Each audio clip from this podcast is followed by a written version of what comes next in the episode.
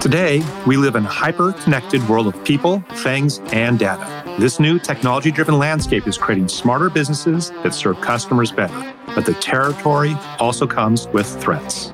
At Resilience, we study how businesses deal with these threats.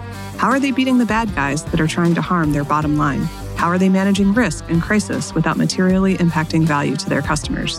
We're launching Building Cyber Resilience, a podcast about how to build a cyber resilient organization to let you in on the answers to these questions. I'm Dr. Ann Irvine, Chief Data Scientist and VP of Product Management at Resilience. And I'm Rich Seiersen, Resilience's Chief Risk Officer.